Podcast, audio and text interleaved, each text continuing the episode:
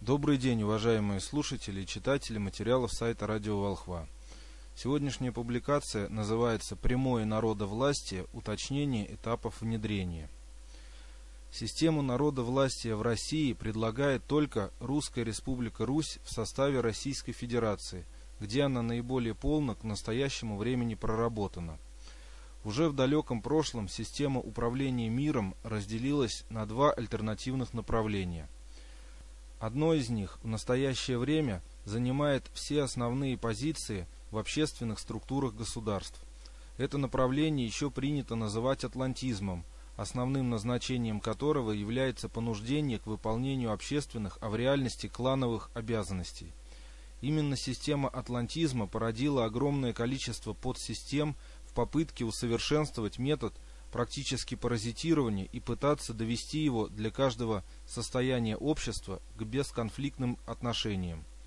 Перечислять все шарахани в этом направлении бесполезно, однако мы назовем главные. Рабовладельческие империи. Им на смену пришли землесобственнические империи и государства. Система колонизации и порабощения агрессорами-паразитами коренных народов мира, живущих общинно-родовым строем, где вся власть находится у главы или у глав родов. За землевладельческим строем пришел капитализм, наиболее изощренная форма порабощения и эксплуатации не только человека человеком, но и всей планеты и космоса. Изощренность продвигалась в сторону кажущейся ликвидации паразитическо-эксплуатационных классов. На самом деле – на смену грубой эксплуатации приходила все более изощренная опосредованная эксплуатация, которая в конце 20-го, начале 21 века привела международные отношения и саму эволюцию человечества в безысходный тупик, где, по оценкам экспертов, есть только два выхода. Но, как высказался Чубайс, оба плохие. Это национальные революции, производящие на продолжительное время хаос – и международные, локальные или глобальные войны, где будут уничтожаться не паразитирующие классы анунаков-чиновников, а сами народы. Для разумного, незомбированного и недебилизованного человечества оба этих предлагаемых атлантистами выхода не являются приемлемыми, ибо в самой теории атлантизма заложено два главных античеловеческих принципа. Это обогащение анонима за счет других – и искусственное сокращение человечества до определенных анонимами рамок. Притом кукловоды и в том и в другом случае планируют захватить еще больше власти, еще больше ресурсов и еще больше богатств, принадлежащих коренным народам мира. Атлантизму в системе управления противостоит испытанный многими тысячелетиями принцип народовластия коренных народов в разных, иногда даже уродливых сочетаниях.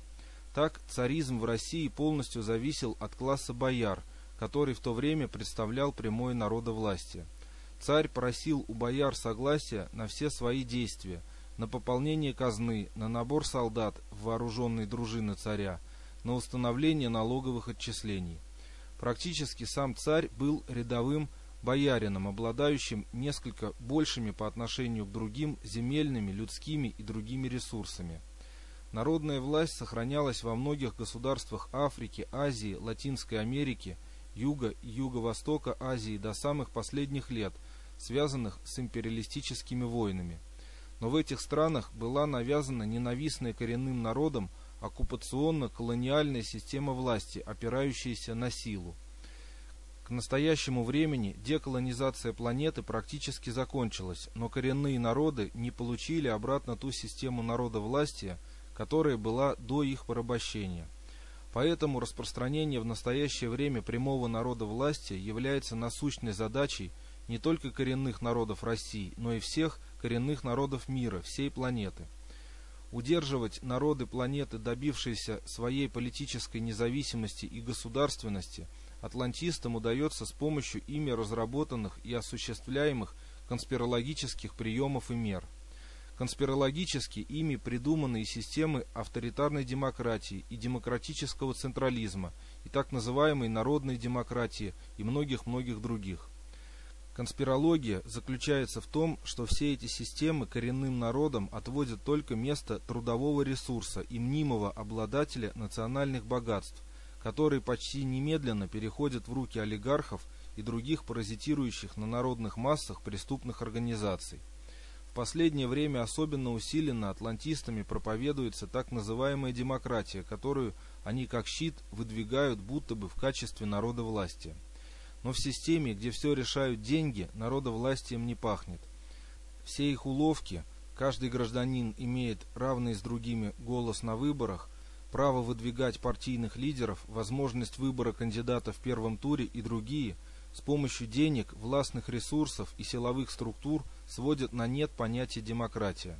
В современном мире, нам кажется, единственным выходом без ущерба для всего человечества – это переход системы управления на прямое народовластие с тем, чтобы изжить политическую, социальную, культурную и экономическую зависимость от паразитирующих, управленческо, а по сути бюрократических чиновничьих структур.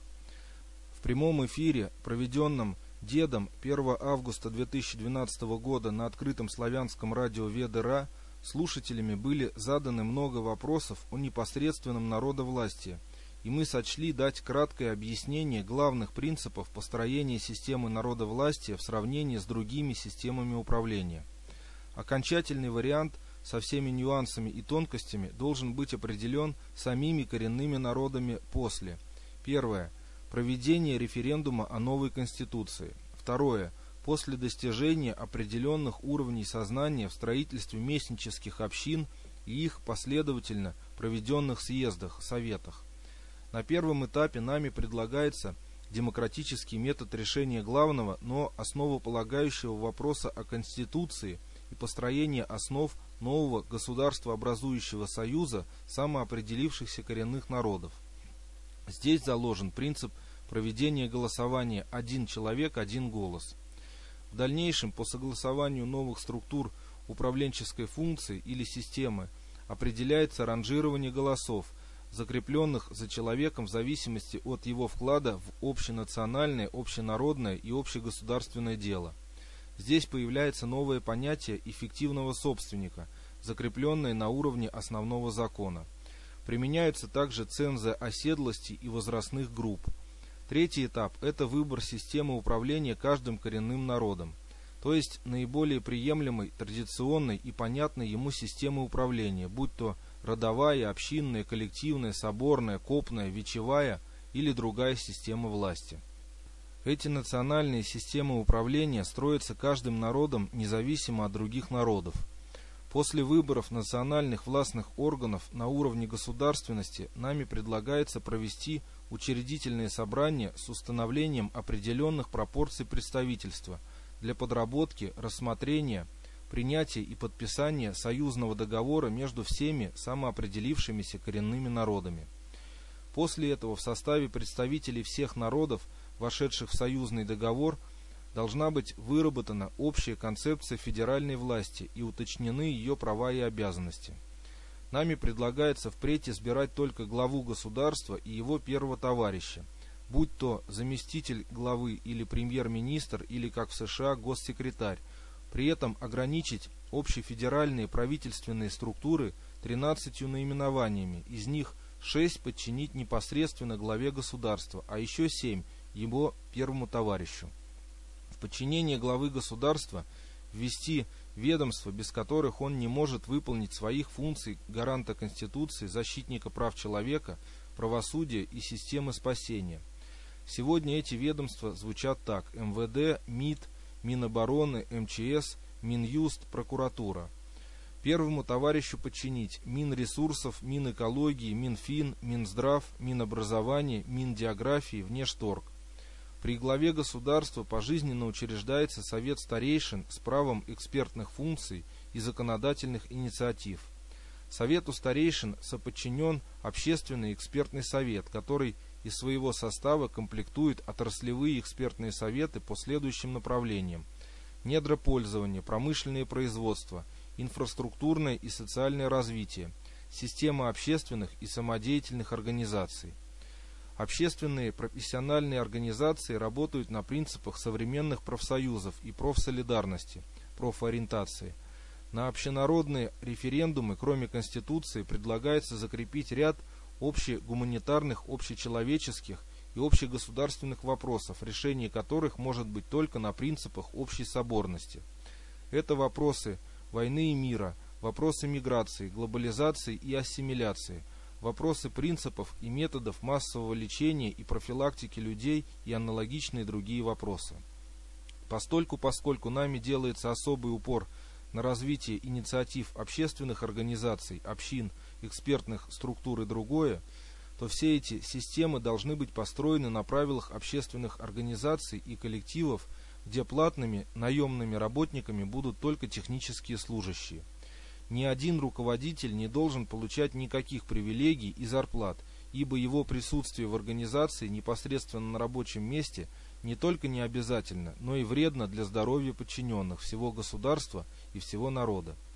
Этим самым мы пресекаем гипертрофирование паразитирующего чиновничьего класса, а также всех других паразитирующих сословий.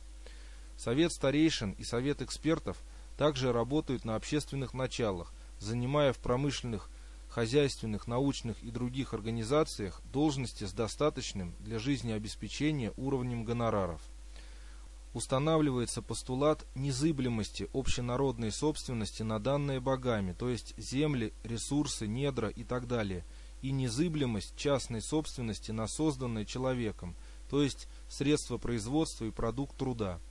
Об управлении в системе экономики при прямом народовластии мы начали публиковать ранее отдельные статьи и целостные работы, и эту тематику будем постепенно раскрывать до конца. Сопоставьте самостоятельно вышеизложенное с существующим положением в атлантических и зависящих от атлантизма странах. Учитесь деловитости, инициативности и аналитическому мышлению в самостоятельной работе. Такие люди будут востребованы всегда, и сейчас, и завтра.